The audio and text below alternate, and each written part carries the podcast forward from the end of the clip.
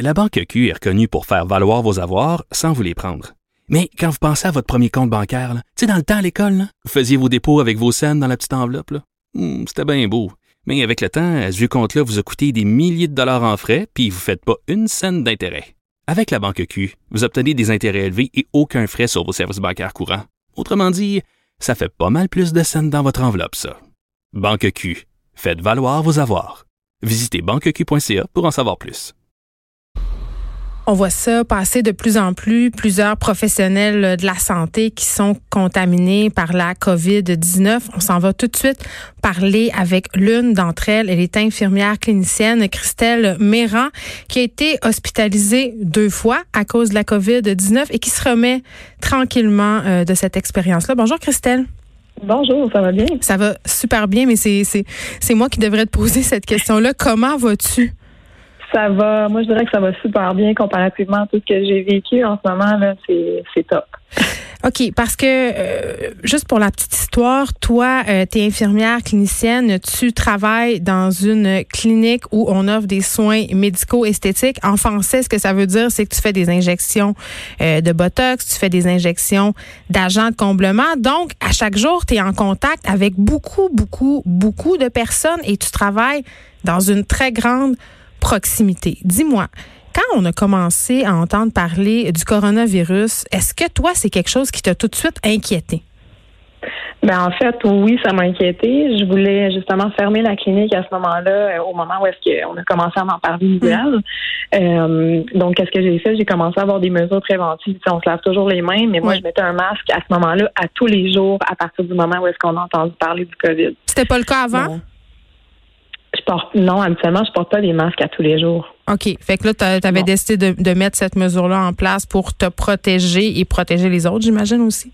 Exactement. Ça peut arriver, disons, l'hiver, euh, les gens vont tousser un petit peu plus. Même moi, je vais avoir des symptômes. On va se protéger. Mais là, vraiment, à partir de ce moment-là, c'était comme, OK, je mets un masque tous les jours. Puis je te dirais que maintenant, jusqu'à la fin de mes jours, à chaque journée que je vais rentrer au travail, je vais avoir un masque. parce que tu vas avoir peur, évidemment, euh, d'être contaminé euh, par la COVID-19, c'est une chose, mais aussi par toutes sortes d'autres affaires. Là, tu l'as dit, vous travaillez très, très près du visage des gens. Quand, euh, bon, quand on a commencé à avoir des cas plus sérieusement ici et que là, on a commencé à fermer des commerces et tout ça, euh, je, je, voyais passer sur ta page Instagram des conseils où tu disais aux gens, si vous avez des symptômes, si vous toussez, si vous avez fait de la fièvre, si vous avez été en voyage, s'il vous plaît, ne vous présentez pas à la clinique pour recevoir vos injections. Est-ce que tu as l'impression que la majorité de ta clientèle respectait cette conseil est-ce que tu as l'impression aussi qu'il y a des gens peut-être qui ont un peu menti pour avoir euh, leurs injections? Ben, c'est sûr qu'il y a toujours 90% des clients qui vont respecter et qui vont euh, faire attention aux mesures. Mais il y a toujours un 10% des gens qui veulent absolument avoir leur traitement puis que peu importe la condition, ça leur est égard. Donc, sans nécessairement parler contre mes clientes, parce que je sais que tout le monde a aidé à la situation, il y en a certaines qui revenaient de voyage parce que je le voyais sur les pages euh, qui étaient dans le sud et qui sont quand même venues à leur traitement. Mais à ce moment-là, c'était pas quelque chose nécessairement qu'on parlait.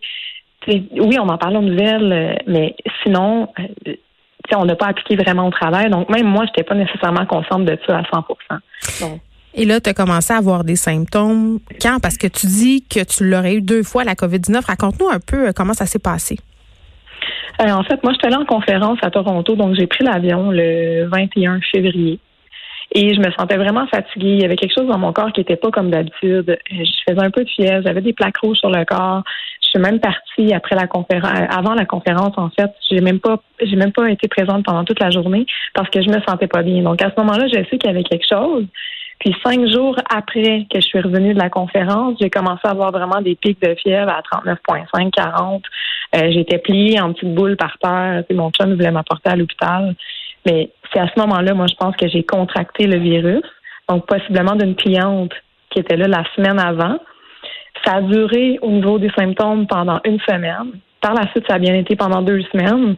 Puis j'ai recommencé à avoir des symptômes, euh, encore là, des pics de fièvre, des douleurs, des nausées, des vomissements. Bref, on va toutes les passer. Hmm. ça a été vraiment l'enfer deux semaines après euh, cette première euh, tournée de, symptômes. Mais c'est intéressant ce que tu dis, Christelle, je pense que c'est important de le souligner. Tu as eu des symptômes quand même assez graves, assez graves pour être hospitalisé. On, va y revenir à tout ça, ton hospitalisation, mais, mais tu es jeune, toi, tu sais, tu fais pas partie en théorie des personnes à risque de développer des complications majeures? Non, exactement. J'ai 35 ans, euh, je suis en bonne santé, je suis quelqu'un d'actif physiquement, euh, mais ça m'a vraiment fait comme un plein fouet. Donc, je pense pas nécessairement qu'il faut se fier à l'âge. Oui, les personnes âgées sont plus à risque, mais en ce moment, au Québec, il n'y a pas si longtemps, on annonçait que c'était des gens entre 30 et 40 ans qui étaient affectés par le coronavirus, mm. qui étaient positifs. Donc, euh, oui, ça, m'a vraiment rentré dedans. Il y a des gens qui sont positifs qui en ont aucune idée, mais moi, je suis passée par tous les symptômes au point de me dire, OK, euh, j'appelle mon meilleur ami, puis je lui dis, you, mon testament. T'as eu peur de mourir? J'ai eu peur de mourir. Quand tu étais à l'hôpital? Euh, en fait, oui, quand j'étais hospitalisée, pas la première fois. La première fois, en fait, je pensais que j'avais des symptômes d'arthrite parce que je fais de l'arthrite aussi, euh, qui sont quand même assez douloureux, mais j'avais vraiment des grosses douleurs articulaires dans les os, mais plus que d'habitude. Puis cette fois-là, je me suis dit, OK, je suis prise en charge, j'ai le COVID, c'est correct, on va passer par-dessus. Mais j'ai été hospitalisée une deuxième fois, deux jours plus tard, où est-ce que là, je me disais, OK, j'y passe, euh, symptômes respiratoires, me lever du lit pour me rendre à la salle de bain, il fallait que j'aille de l'aide, puis mon cœur se mettait à battre à 150 BPM. Dans le fond, c'est très, très, très rapide. Hmm. Et je toi, tu es infirmière, là, donc tu comprends tout ce qui t'arrive. Ben oui, exactement. Je connais tous les symptômes. J'ai pas besoin d'aller sur Internet là, pour comprendre qu'est-ce que c'est. Je le sais, qu'est-ce qui se passe. Je le sais que ça va pas bien tu as eu peur? J'ai eu très peur. Oui, très, très peur. À partir de quand tu as commencé à te sentir mieux puis tu as pu sortir de l'hôpital? Parce que tu es resté euh, là combien de temps? Ben, en fait, je suis restée la première fois 48 heures, puis la deuxième mm. fois, on m'a gardé seulement 24 heures. Mais euh, c'est parce que j'avais besoin d'hydratation. J'étais complètement déshydratée parce que je mangeais plus. J'ai pas mangé quasiment pendant 14 jours parce que tout ce que je mangeais, ça ressortait. Ça fait partie des symptômes. Euh, donc la deuxième fois, en fait, c'est juste parce que mon corps était tellement faible que tous les organes, toutes les, tout ce qui doit fonctionner habituellement, normalement, fonctionnait plus. Donc, euh, j'ai commencé à bien me sentir vraiment. Ça fait deux jours.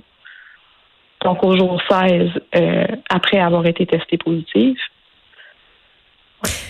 Là, on le sait, le gouvernement Legault a prolongé la fermeture des commerces non essentiels jusqu'au 4 mai. on peut supposer même que ça va s'étendre au-delà de ça. Toi, euh, tu travailles dans le domaine de la beauté. Là c'est pas un service essentiel, la beauté, mais les gens sont, euh, sur les médias sociaux, dans toute cette crise-là, on a vu beaucoup de femmes, des hommes aussi parfois s'inquiéter justement de pas pouvoir aller chez le coiffeur, de pas pouvoir justement, euh, des choses aussi triviales qu'aller se faire faire les ongles. C'est pas essentiel, mais on est habitué de vivre comme ça. On est habitué aussi à avoir certains standards au niveau de l'apparence. Est-ce que tu as senti une, une, une, panique, toi, chez ta clientèle pendant que tu étais hospitalisée? Euh, ben, c'est sûr et certain, comme je disais tantôt, il y a toujours une majorité de clients qui comprend et qui suivent, mais oui, il y a certaines clientes qui se sont mis à paniquer. Je peux les comprendre parce qu'il y a une continuité, une continuité de, soins qui se fait, dans le sens parce qu'une cliente peut avoir fait deux traitements, puis là, le troisième traitement qui se faisait un mois plus tard ne peut pas se faire présentement. Hmm. Donc, en réalité, elle perd un petit peu le résultat de qu'est-ce qu'on a commencé.